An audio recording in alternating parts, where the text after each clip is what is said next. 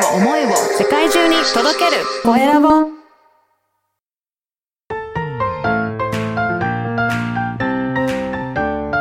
聞く力能力技術魅力があるのに伝わらない社長へ。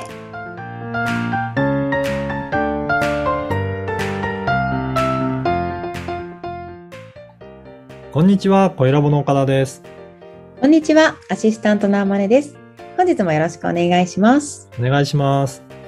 岡田さん今回はどんなお話をしていただけるんですか？はい。前回、あの、やる気についてお話ししましたが、今回はその、やる気を出すためのポイントについてお話ししようと思います。はいはい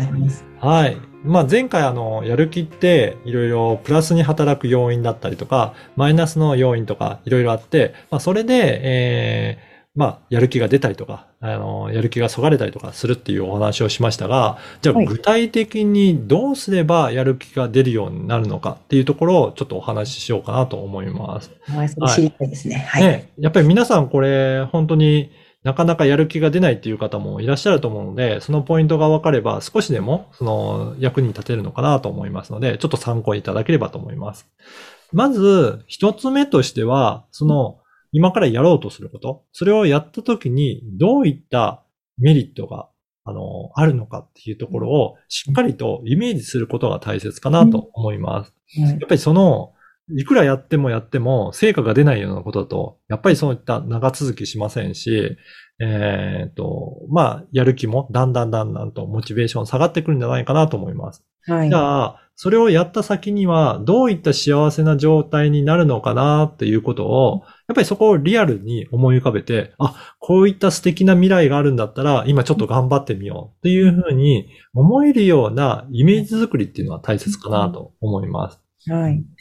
例えば、まあ、あの、あまねさんの場合、例えばライティングとかで文章を書いても、もうすごく大変だってなったとしても、まあはい。これをやれば、例えば売り上げにつながるので、お客んさんによ喜んでもらうと、また次の仕事も、えーいただけるかもしれない。なんかそういうふうに思うと、今ちょっと頑張って、しっかりやってみようという、そんな、あのー意識にもなるのかなと思うんですけど、どうでしょうかね？そうですね。やっぱりこう次の先の、まあ、いい、私も結構想像力が豊かなんあで、はい。思い、妄想するのがすごく好きなんですよね。うんうん。あはいすごくいいですよね。はい。先の未来をやっぱりこう思い浮かべて、こうライターとしてこう取材が来るかもしれないとか、はいそういうこう、ね、あの、今今ではこう想像つかないけれども、その未来を勝手に想像するというか、あはい。はい。だからまさに今おっしゃったような、いろんな想像を膨らませていくっていうこともすごく大切だと思います。なので、そういった未来が描けると、やる気にはつながるのかなと思います。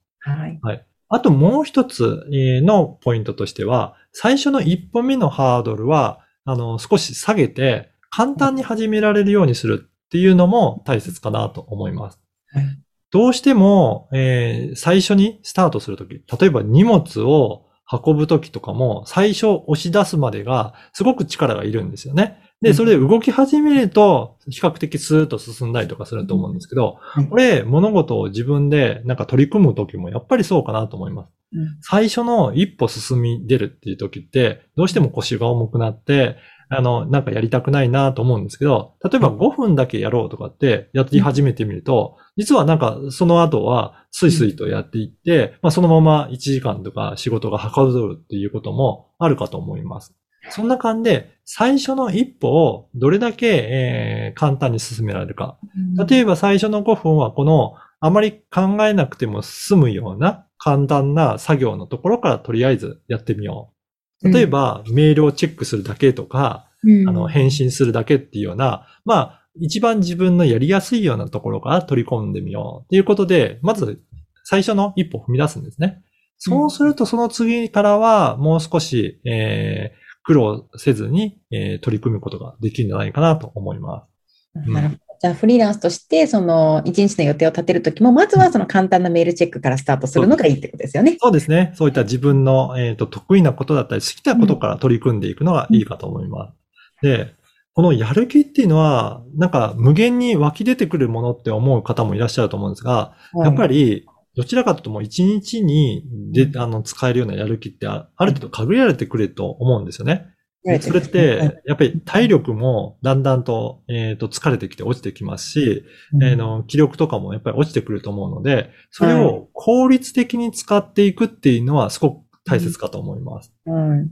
うん。なので、できるだけ、その、力を使わずに、えーあの、ふまあ、体力とかも、なるべく消費を抑えながら物事を進めていくと、えー効率が上がって、それでやることが、いろんなことを取り組めるようになると思います。なので、まあ、効率よくやるためには、あの、知識も必要だったりとか、あとは、そうですね、体力とかも必要だと思うので、そのあたりをつけていくと、比較的長い間、えーやる気のある状態で進めるんじゃないかなと思いますので、ぜひ、効率も考えて取り組んでいただけるといいかなと思います。はい。ちょっと筋トレも続けていきたいと思います。はい。ぜひやってみてください。はい、ありがとうございます。今回はやる気を出すためのポイントについてお聞きしました。